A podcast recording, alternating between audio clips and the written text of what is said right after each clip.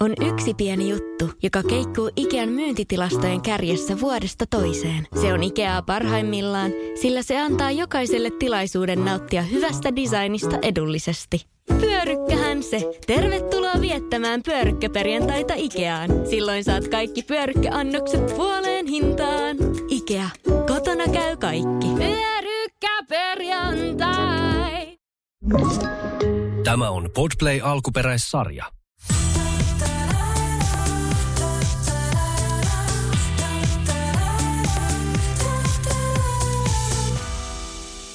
Lämpimästi tervetuloa lääketieteen tohtori kynekologi Anu Aalto. Mä haluan toivottaa sut tervetulleeksi ja itse asiassa kysyä heti alkuun, että nyt kun mä aloitin esittelemään sut noin ammatillisesti, niin miten sä itse esittelisit itsesi? Mm, no kiitos tosi paljon kutsusta tulla tänne puhumaan tästä tutusta aiheesta. Ja tota, kyllä mä ajattelen, että toi esittely osui hyvin oikeaan. Että kyllä mä itsekin itse esittelen itseni kynekologina ja, ja, tota noin, ja lantionpohja ja tietysti kiputilat kiinnostaa mua ammatillisesti. Ja, ja olen siitä tehnyt tutkimusta paljon, niin toi oli oikein hyvä esittely.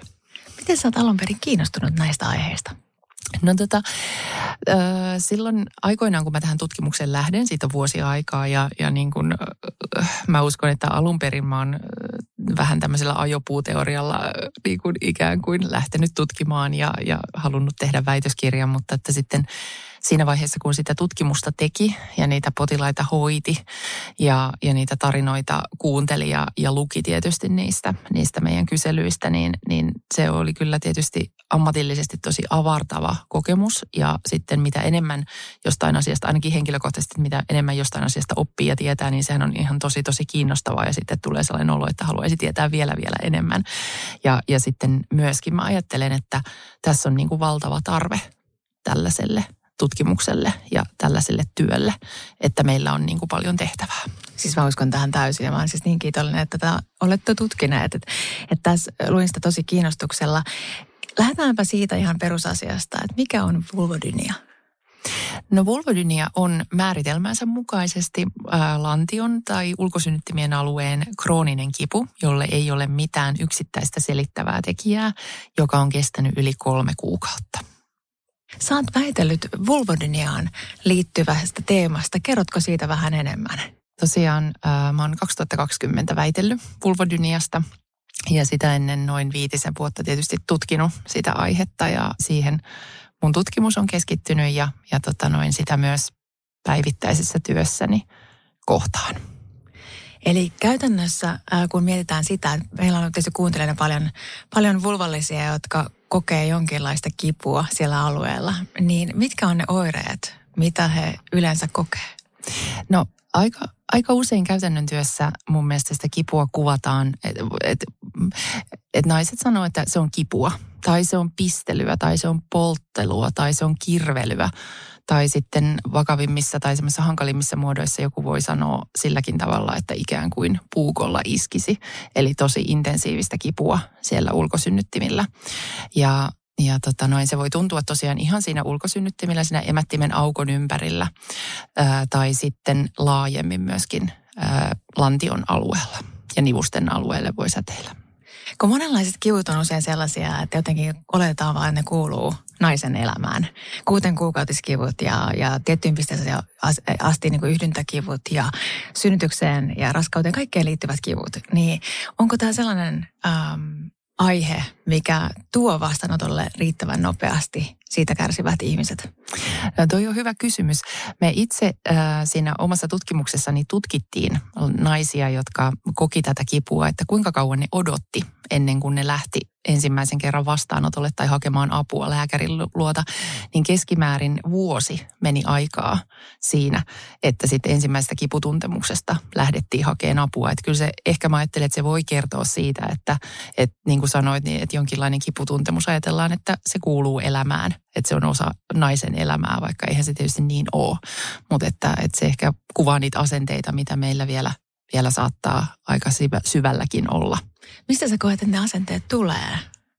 No ne on varmaan historiallisia ö, jäänteitä monessa mielessä ja, ja sitten tietysti naisen ö, kuukautisiin ö, ja ylipäänsä kipuihin, niin niihin on liittynyt ää, ainakin aikaisemmin aika paljon häpeää. Ja ne ei ole ollut semmoisia keskustelun aiheita missään kahvipöydissä eikä julkisessa keskustelussa varsinkaan, että jotenkin niin kuin on ilahduttavaa nähdä, että kuinka paljon enemmän ja vapaammin ja avoimemmin siitä nykyään nuoret ja, ja naiset yleensäkin puhuvat. Että mä ajattelen, että se on kaikkien etu ja normalis, niin kuin tavallaan ei normalisoida sitä kipua ja uskalletaan tuoda sitä esiin, koska meillä on kuitenkin keinoja auttaa niitä naisia niin se on mun mielestä kaiken kaikkiaan hyvä, että niistä puhutaan.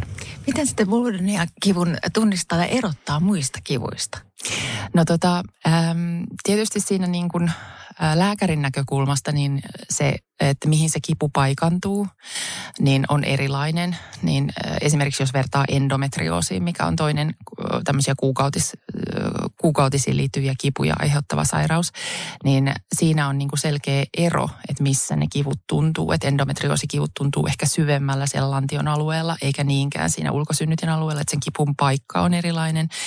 Ja sitten tietysti vulvodyniakivut ei välttämättä vaihdu kuukautiskierron mukaisesti, niin kuin taas kuukautiskivut tuntuu kuukautisten aikaan tai niitä ennen. Että se aika ja paikka on erilainen näissä kivuissa ja usein parhaiten tietysti se ehkä tuleekin sitten lääkärin vastaanotolla tutkittua. Että jos itse on epävarma, niin, niin ehdottomasti kannattaa kääntyä ammattilaisen puoleen.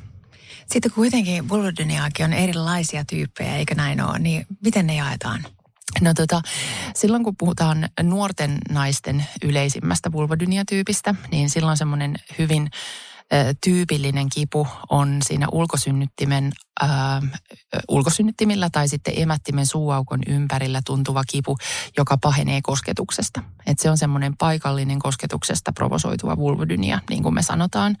Ja se tosiaan siinä se kipu äh, pahenee siitä esimerkiksi yhdynnästä tai tamponin asetuksesta. Et selkeästi ja sitten välissä voi olla hyvinkin kivuton, niin se on yksi tavallisin nuorten naisten vulvodynia-kiputyyppi. Sitten taas äh, ehkä yleisempi, äh, vähän iäkkäämpien naisten äh, kiputyyppi on semmoinen yleistynyt kiputila, mikä tuntuu laajemmin tuolla lantion alueella. Ja se voi luonteeltaan olla vähän sellaista hermokiputyyppistä, eli semmoista jatkuvaa, tylppää, jomottavaa, joka ei välttämättä pahene kosketuksesta, vaan se tuntuu niin kuin jatkuvana, jäytävänä kipuna. Niin se on toinen semmoinen yleinen tyyppi. Mutta se täytyy kyllä todeta, että vulvodynia kivuissa voi esiintyä myöskin erilaisia muotoja, että voi esiintyä sekä semmoisesta kosketuksesta pahenevaa muotoa, että sitten sitä jatkuvaa kipua, että ne ei ole niin, niin kuin kategorisia ne kivut myöskään. Mitä me tiedetään vulvodynian synnystä? Miksi meillä on tällaisia kivutiloja? No tämäkin on todella hyvä kysymys. tota noin, ähm, vulvodynian ähm, yksittäistä syntysyytä ei tiedetä, mutta me tiedetään me ajatellaan, että todennäköisesti se on monitekijäinen, eli monet, monet eri asiat voivat aiheuttaa ja johtaa semmoiseen samantyyppiseen ilmenemismuotoon siihen vulvodyniakipuun. Ja sitten me tiedetään sille altistavia tekijöitä, eli esimerkiksi geneettiset syyt ja hormonaaliset syyt ja sitten lantionpohjan lihaksistoon liittyvät syyt ja, ja tämmöisiä erinäisiä selittäviä tekijöitä, jotka sitten niin kuin äh, aiheuttaa sen, että, että siellä ulkosynnyttimillä syntyy semmoinen virheellinen kipuaistimus, joka sitten äh, välittyy selkäytimeen ja kipuratoihin ja, ja sitä kautta aiheuttaa semmoisen kroonisen äh, suhteettoman kivun siihen, siihen kosketukseen nähden.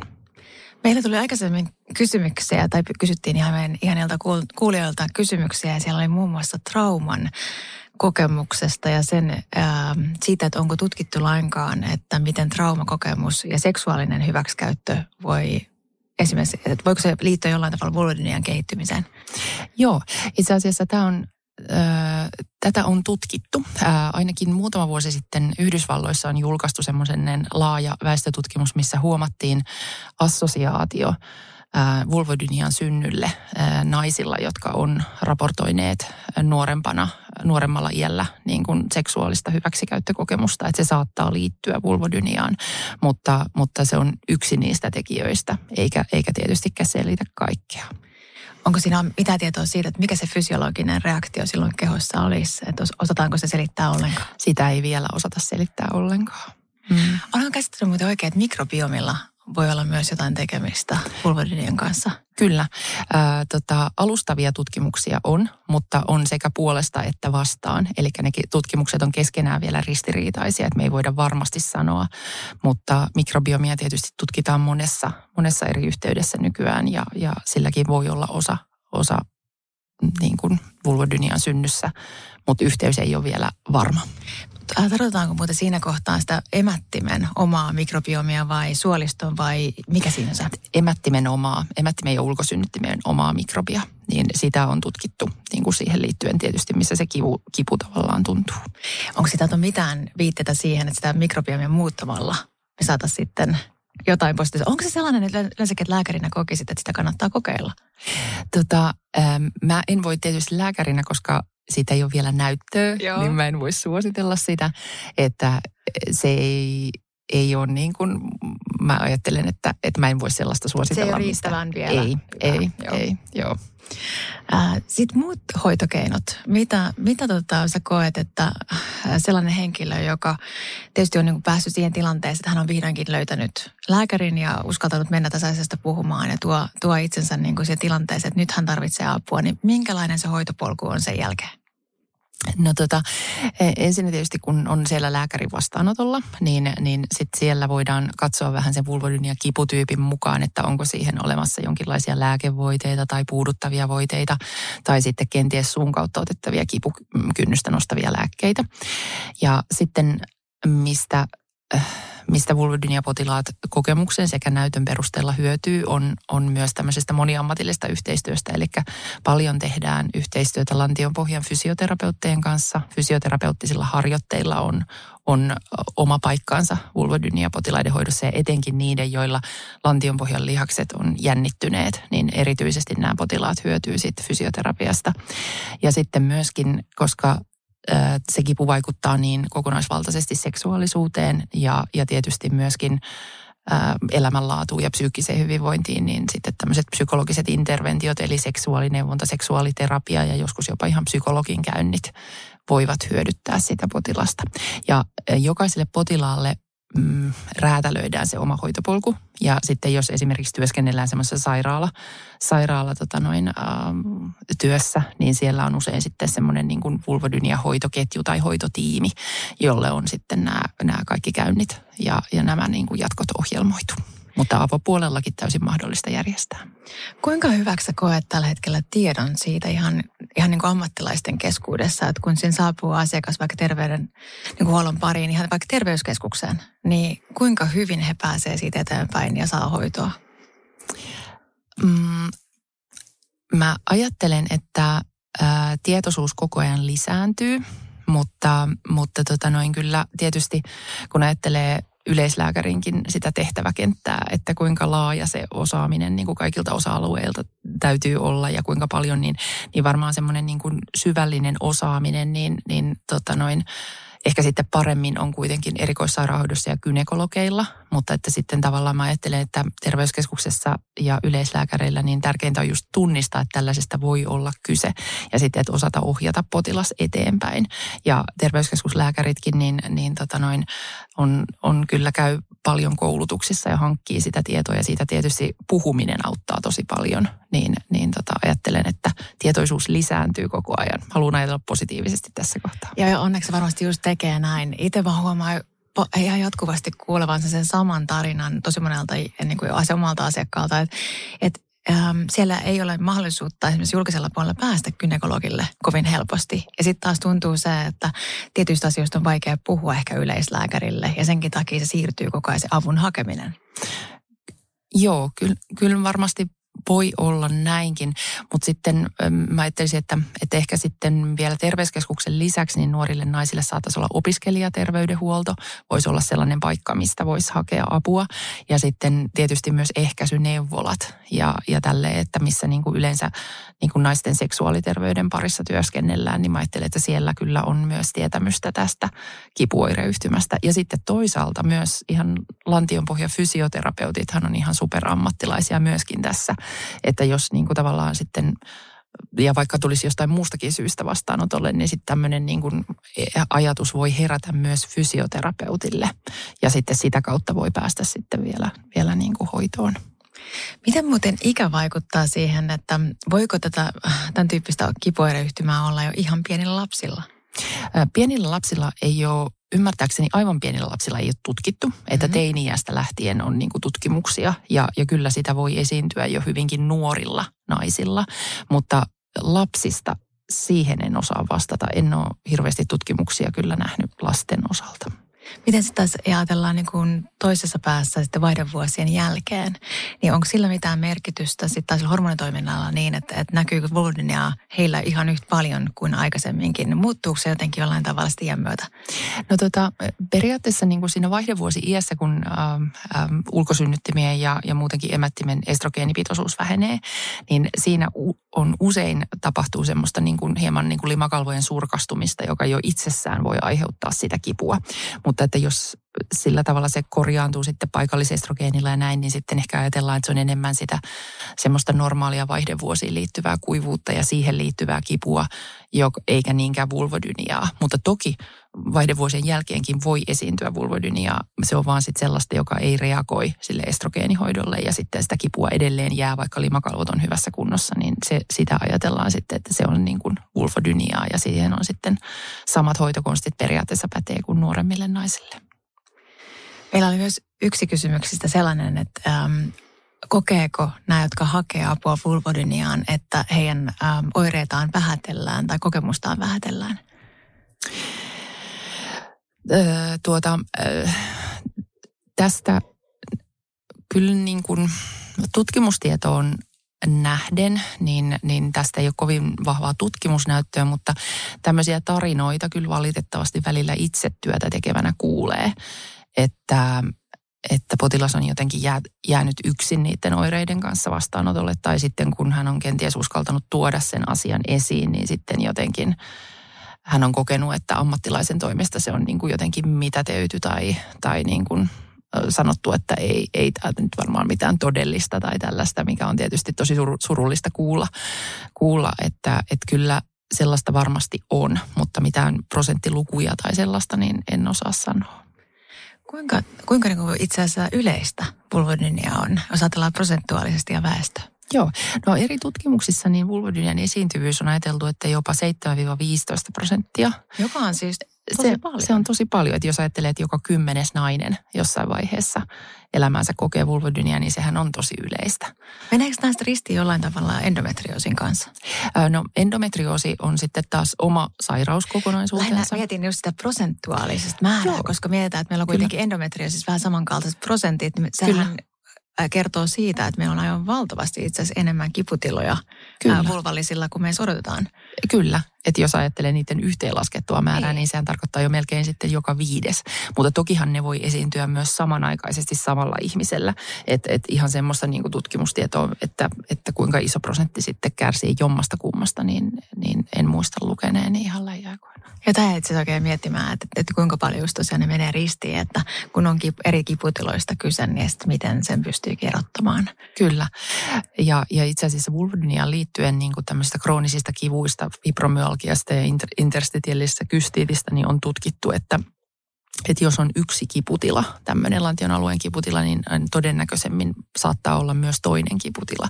Että niillä jonkin verran on sellaista lomittain esiintymistä. Että samalla naisella voi olla kaksikin eri kipua. Mitkä tekijät altistaa näille kiputiloille? Vulvodynia kiputiloille. Just, lähdetään just, puhutaan erityisesti nyt siitä, joo. Joo. No tota noin, äm, ensinnäkin geneettiset tekijät voi altistaa pitkittyneelle kipu, kipukokemukselle ylipäänsä geneettisin mekanismein. Ja sitten esimerkiksi toistuvat hiivatulehdukset voi aiheuttaa, jotka aiheuttaa sitten tämmöisen paikallisen inflammaatioreaktion ja sitä kautta kipuhermopäätteiden ärsyyntymisen. Sitten tämmöiset niin kuin hormonaaliset tekijät, eli e-pillereiden käyttö voi aiheuttaa sitä kipua. Ja sitten tuosta, mistä mainitsinkin, että esimerkiksi lantion pohjan lihaksiston tämmöinen jäykkyys ja, ja, ja niin kuin ominaisuudet siinä lihaksistossa voi olla altistavina tekijöinä vulvodynialle. Ja sitten tietysti erilaiset traumat, synnytys, episiotomiat tai, tai repeämät tai leikkaukset, leikkausten jälkitilat, niin ne voi olla yksi altistava tekijä. Ja, ja, ja tällaisia, tämän kaltaisia asioita. Itse asiassa käännän tämän toisinpäin. Jos ajatellaan nyt, kun mä kuuntelen noita kaikkia riskitekijöitä, niin kuin mitkä nostaa sitä mahdollisuutta, että saattaa sitten kokea jossain vaiheessa vulvodyniaa ja niitä kipuja, niin miten me käännetään se toisinpäin ajatellaankin, että ennaltaehkäisy? Onko hmm. jotain asioita, mitä me voidaan me vulvalliset tehdä, jotta me ennaltaehkäistään? No mä ajattelisin, että mahdollisimman hyvä huolenpito siitä omasta vulvasta. Eli se, että pitäisi sillä tavalla huolta siitä, että esimerkiksi niin kuin ei pesisi sitä liikaa, emäksi sillä pesuaineilla. Sitten ei käyttäisi hajustettuja hygieniatuotteita, jotka voi ärsyttää sitä ihoa. Sitten pitäisi huolta kosteutuksesta, ihan, ihan vaikka öljyllä tai, tai perusvoiteella. Että jos varsinkin on taipumusta kuivuuteen, niin sitten se, että sitä kuivaa limakalvoa hoidettaisiin. Vaihdevuosi iässä voisi aloittaa paikallisestrogeeni, jos ei ole mitään vasta-aiheita käyttää hengittäviä väljiä alusvaatteita eikä pukeutua liian tiukkoihin stringeihin. Että et semmoisia niin yleisiä hygieniaohjeita ja muutenkin tietysti yleisestä hyvinvoinnista huolehtiminen, niin ajattelisi, vaikka siitä nyt ole vahvaa tutkimusnäyttöä, mutta että ylipäänsä ajattelisin, että kaikissa kiputiloissa niin semmoinen tasapainoinen elämä voisi olla hyödyllistä. Mm. Eli periaatteessa voi ajatella just elämäntavoilla. Kuitenkin on todella paljon merkitystä tässäkin. Kyllä, kyllä. Vaikka sillä tavalla me ei voida sanoa, että se nyt ehkä se, että jos tämmöinen kiputila kehittyy, niin kyllä se varmasti voi kehittyä, mutta että niin kuin ylipäänsä ää, limakalvojen hyvästä kunnosta huolehtiminen ja yleisterveydestä huolehtiminen on varmasti tosi tosi tärkeää. Hiivatulehdukseen monesti saattaa liittyä just ruokavalioon. Tietysti niin kuin, että se merkitys on iso. Miten sä koet muuten? Onko ruokavaliolla mitään merkitystä? Ruokavaliosta ei ole vahvaa näyttöä, että se ehkäisisi mitään vulvodyniaa, että, että sitten ehkä sitä kautta, että jos huomaa, että jonkun tietyn tyyppinen ruokavalio aiheuttaa toistuvia hiivatulehduksia, niin sitä kautta voisi ajatella, että sillä ruokavaliolla voisi olla merkitystä, mutta että mihinkään tiukkoihin rajoitusdietteihin, niin en itse henkilökohtaisesti usko vulvodynian estossa enkä hoidossa. Onko vulvodyniassa mitään niin tulehduksellista ominaisuutta? No joo, kyllä just näin, että että just sen toistuvat hiivat on yksi merkittävä ää, altistava tekijä, ja tai bakteerivakinoosit tai, tai virtsatietulehdukset. Ja just se, se tulehduksellinen mekanismi siellä limakalvoilla, se on semmoinen monimutkainen solutason mekanismi, mikä siellä aktivoituu ja voi ärsyttää niitä vapaita kipuhermopäätteitä, niin kyllä sillä on, se on yksi merkittävä tämmöisen paikallisen kosketuksesta provosoituva vulvodynian riskitekijä. Näkyykö sitä tulehdusta mitenkään muuten kehossa? Että onko ihminen, joka on alttiimpi esimerkiksi just muuten tai kehossa jatkuvasti tulehdusta, kuten esimerkiksi suolistotulehdus, niin vaikuttaako se? Öö, sitä ei ole tutkittu. Että, mutta että, että niin kuin sillä tavalla, öö, mitäpä tähän sanoisi, en voi sanoa niin kuin sillä tavalla, että sillä olisi yhteyttä, mutta että, että niin kuin tutkimusnäytön valossa.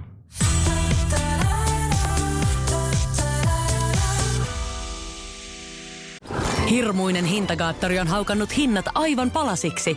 Nyt puhelimia, televisioita, kuulokkeita ja muita laitteita haukatuin hinnoin. Niin kotiin kuin yrityksille. Elisan myymälöistä ja osoitteesta elisa.fi.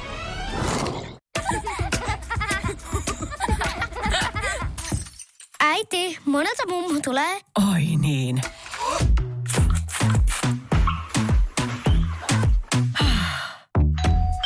Helpolla puhdasta. Luonnollisesti. Kiilto. Aito koti vetää puoleensa. On yksi pieni juttu, joka keikkuu Ikean myyntitilastojen kärjessä vuodesta toiseen. Se on Ikeaa parhaimmillaan, sillä se antaa jokaiselle tilaisuuden nauttia hyvästä designista edullisesti. Pyörykkähän se. Tervetuloa viettämään pyörykkäperjantaita Ikeaan. Silloin saat kaikki pyörykkäannokset puoleen hintaan. Ikea. Kotona käy kaikki. Pyörykkäperjantai. Tervetuloa Pimppiheimoon. Vulvodynia siis hoidetaan monilla eri tavoilla ja muun muassa niillä lääkevoiteilla ja muilla. Niin miten sitten ihan niin kuin muut lääkkeet? No tota, tosiaan lääkevoiteilla ja, ja sitten niin kuin puuduttavilla voiteilla voidaan hoitaa vulvodyniaa.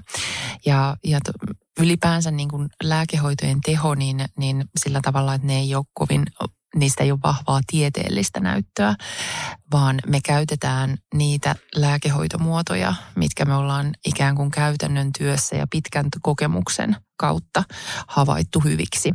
Ja sitten mainitsin myös niistä kipukynnystä nostavista lääkkeistä, jos on esimerkiksi semmoisen kroonisempi kivun muoto, niin niitä, niistähän on jonkin verran näyttöä sitten taas kun kroonista kipua, yleistä kroonista kipua on tutkittu, niin näistä kipukynnystä nostavista lääkkeistä ja niitä käytetään myös vulvodyniahoitoon, jos on tämmöinen yleistynyt kipu. Mutta kovin hyvää apua niistä ei ole siihen kosketuksesta ää, niin kuin provosoituvaan kipuun. Eli, eli näitä kaikkia käytetään. Ja sitten jos nämä tämmöiset ensimmäisen asteen lääkehoitovaihtoehdot ei auta, niin sitten meidän on mahdollista – myöskin laittaa sinne kipeälle alueelle ulkosynnyttimiin puudutepistoksia. Ja ne on usein semmoisia puuduttavan aineen ja kortisonin seoksia, joita sitten sellaisella pienellä nuo, neulalla injisoidaan niihin kipupisteisiin. Ja ne on niinku semmoisia sarjahoitoja, eli niitä voidaan sitten pari-kolme kertaa pistää. Ja niistä jotkut saa apua. Ei kaikki, mutta, mutta osa voi hyötyä niistäkin. Et, et ne on tavallisimmat lääke, lääkehoidot.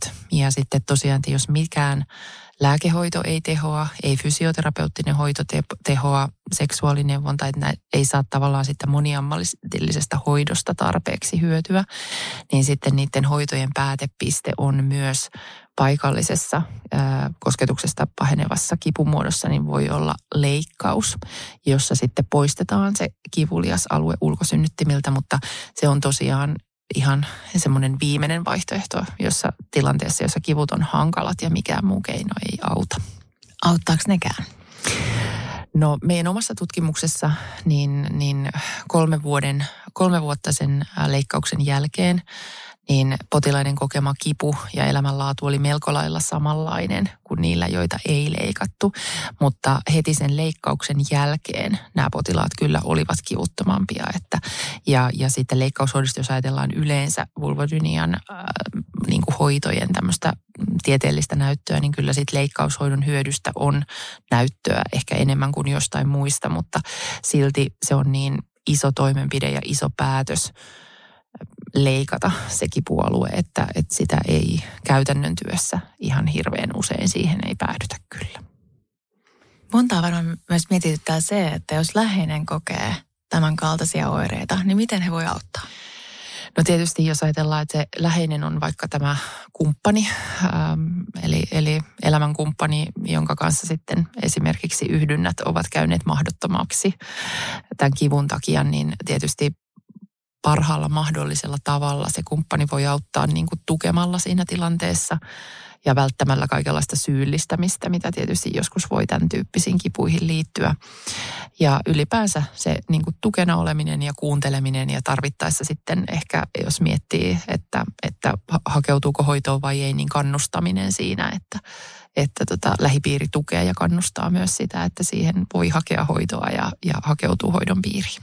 Mä nähnyt viime aikoina paljon sitä, että kumppanit on nykyään paljon myös avoimempia auttamaan sitä, sitä prosessia ja auttamaan just esimerkiksi sektiohaavojen hieromisessa ja hoitamisessa. Ja välillä myös, kun mulla on paljon raskausasekkaita, niin kumppani saattaa hieroa välilihaa ja tehdä niin kuin ihan sinne hierontaa sinne lantion pohjaan auttaakseen sitten, että se synnytys menisi mahdollisimman hyvin. Ja se on mielestäni ihan mahtava nähdä. Joo. Niin onko tässä sen tyyppistä, että voisi jollain tavalla tukea niiden kipupisteiden hoitamisesta toista? Kyllä, joo. Tota, kipupisteiden niiden siedättämistä yleensä meidän lantionpohjan fysioterapeutit neuvoo, mutta nehän on niin kuin ihan loistava keino kanssa sen kumppanin osoittaa tukea, että, että siihen, siihen hoitomuotoon voi kyllä osallistua molemmat ja, ja se varmasti niin kuin tekeekin siitä semmoisen yhteisen projektin, jos sitä hoitoa sitten niin kuin, ja, ja se mikä niin kuin vastaanotolla huomaa, että, että enemmän viime vuosina niin kuin saattaa olla niin, että myös kumppani tulee mukaan sinne lääkärin vastaanotolle, mikä on mun mielestä tosi kanssa kiva trendi, että tavallaan molemmat kuulee sen saman tiedon ja, ja t- sitten niin kuin tavallaan kuulee sen lääkärin informaation ja, ja tavallaan, että mitä me voidaan tehdä, niin mä ajattelen, että se on tosi, tosi, tosi hyvä juttu ja uskoisin, että on myös tärkeä asia sille naiselle. Siis aivan varmasti ja ajattelee, kuinka paljon hyötyä siinä on sitten myöskin se, että joudu selittämään to- toisille uudelleen ja uudelleen niitä asioita. Ja, Kyllä. Ja sekin on mielenkiintoista kuitenkin, että aika monesti, kun se ää, tiedon lähde on lääkäri. Mä sanon ihan suoraan, mm. että käy niin, että se on paljon jotenkin, se, se tieto menee perille paremmin. Siis Joo. Siis myös sille kumppanille.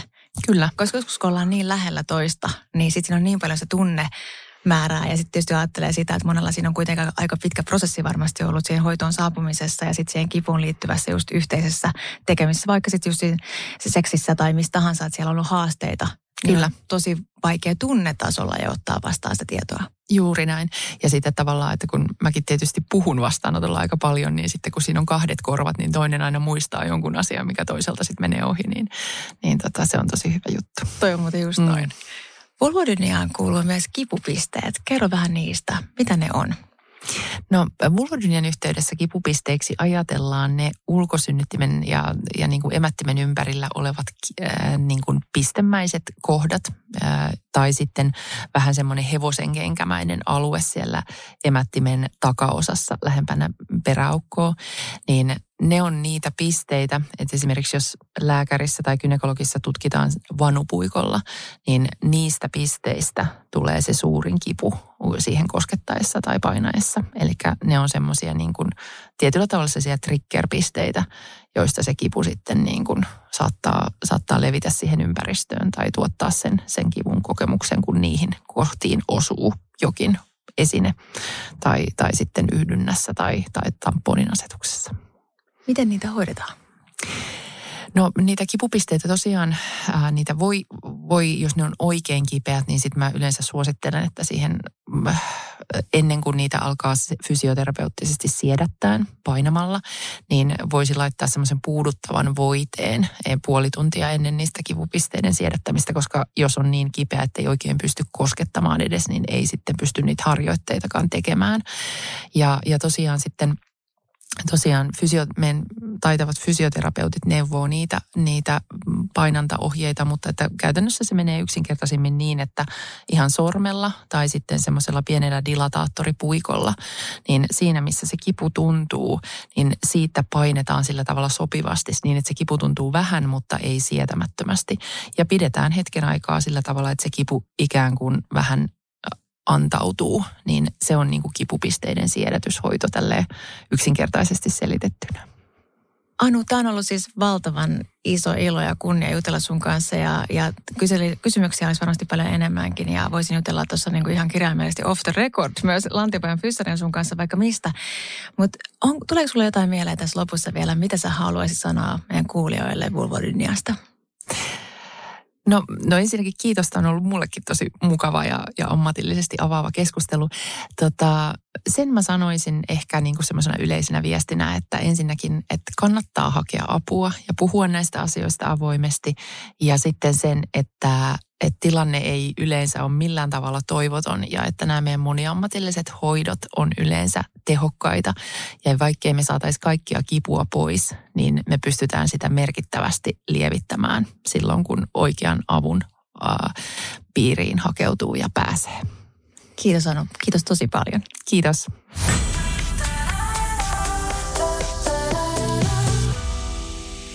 Loppusanoina halusin sanoa vielä muutaman sanan. Lantion alueen ja lantionpohjan hoitoa vaativista kiputiloista kärsii siis todella moni meistä vulvallisista elämänsä aikana. Mahdollisesti jopa joka viides meistä.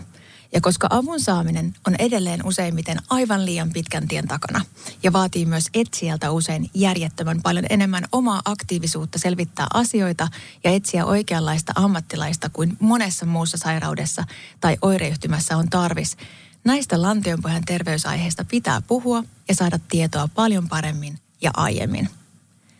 Mutta kaikkein tärkeimpänä haluan silti muistuttaa, että kenenkään ei kuulu syyttää näistä oireista itseään. Meille kaikille, ihan jokaiselle meistä tapahtuu elämän aikana monia altistavia asioita. Ja niitä kaikkia kukaan meistä ei voi estää. Mutta ennaltaehkäisevää tietoa ja apua kuuluu jokaisen saada – ja siksi koenkin lantionpojan fysioterapeuttina todella tärkeäksi sen, että me kannustamme vulvallisia arvostamaan omaa kehoaan ja seksuaalisuuttaan yhä enemmän. Ja vaadimme saada juuri tämän kaltaista kokonaisvaltaista osaamista, kuin tänään kuulimme oman ammattinsa huippuammattilaiselta kynekologi Anu Aallolta. Mutta haluan, että ymmärrämme myös, että todella paljon puuttuu vielä tutkimustietoa, jonka perusteella saisimme vieläkin parempaa hoitoa näihin oireisiin kuin tällä hetkellä on mahdollista saada. Ja toivon myös, että me kaikki lantionpohjan omaavat, sukupuolesta riippumatta, Ymmärtäisimme, että lantiopuhe reagoi kaikkeen, mitä meille elämässä tapahtuu. Ja se oireilee siinä, missä kaikki muutkin kehonosat. Usein dominoefektinä ja ehkä vasta vuosia tapahtuneen jälkeen. Ja muuten, oman ammattilaisen korvaani pisti tuolla keskellä haastattelua, kun minä itse sanoin vahingossa sektiohaavan käsitteleminen. Eli ei, haavaa ei siis koskaan käsitellä, vaan annetaan parantua ihan rauhassa. Kunnes tikit on sulaneet ja vasta haavan parannuttua aletaan hellästi liikuttelemaan ensin arven ympäriltä ja siitä edetään arven päältä käsittelyyn, kunnes arve ei enää kiristä että jää vaan kenellekään väärää käsitystä, kun tällainen sanalapsus pääsi livahtamaan. Ja meillä oli muuten Anun kanssa ihan mahtava keskustelu podcastin keskellä fysioterapeuttisesta hoitamisesta, joka valitettavasti ei päässyt tämän päivän jaksoon. Eli ehkä siitä myöhemmin vielä lisää. Kiitos kun kuuntelit. Nyt ihanaa viikkoa kaikille ja ensi kertaan. Moi moi!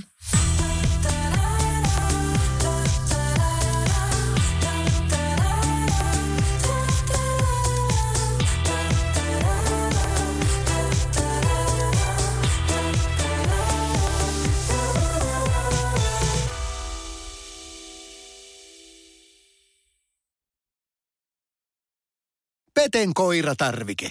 Nopea, luotettava ja kotimainen lemmikkitarvikekauppa. Tule suurmyymälöihimme tai tilaa näppärästi netistä. petenkoiratarvike.com On yksi pieni juttu, joka keikkuu Ikean myyntitilastojen kärjessä vuodesta toiseen. Se on Ikeaa parhaimmillaan, sillä se antaa jokaiselle tilaisuuden nauttia hyvästä designista edullisesti. Pyörykkähän se. Tervetuloa viettämään pyörykkäperjantaita Ikeaan. Silloin saat kaikki pyörykkäannokset puoleen hintaan. Ikea. Kotona käy kaikki. Pyörykkäperjantai.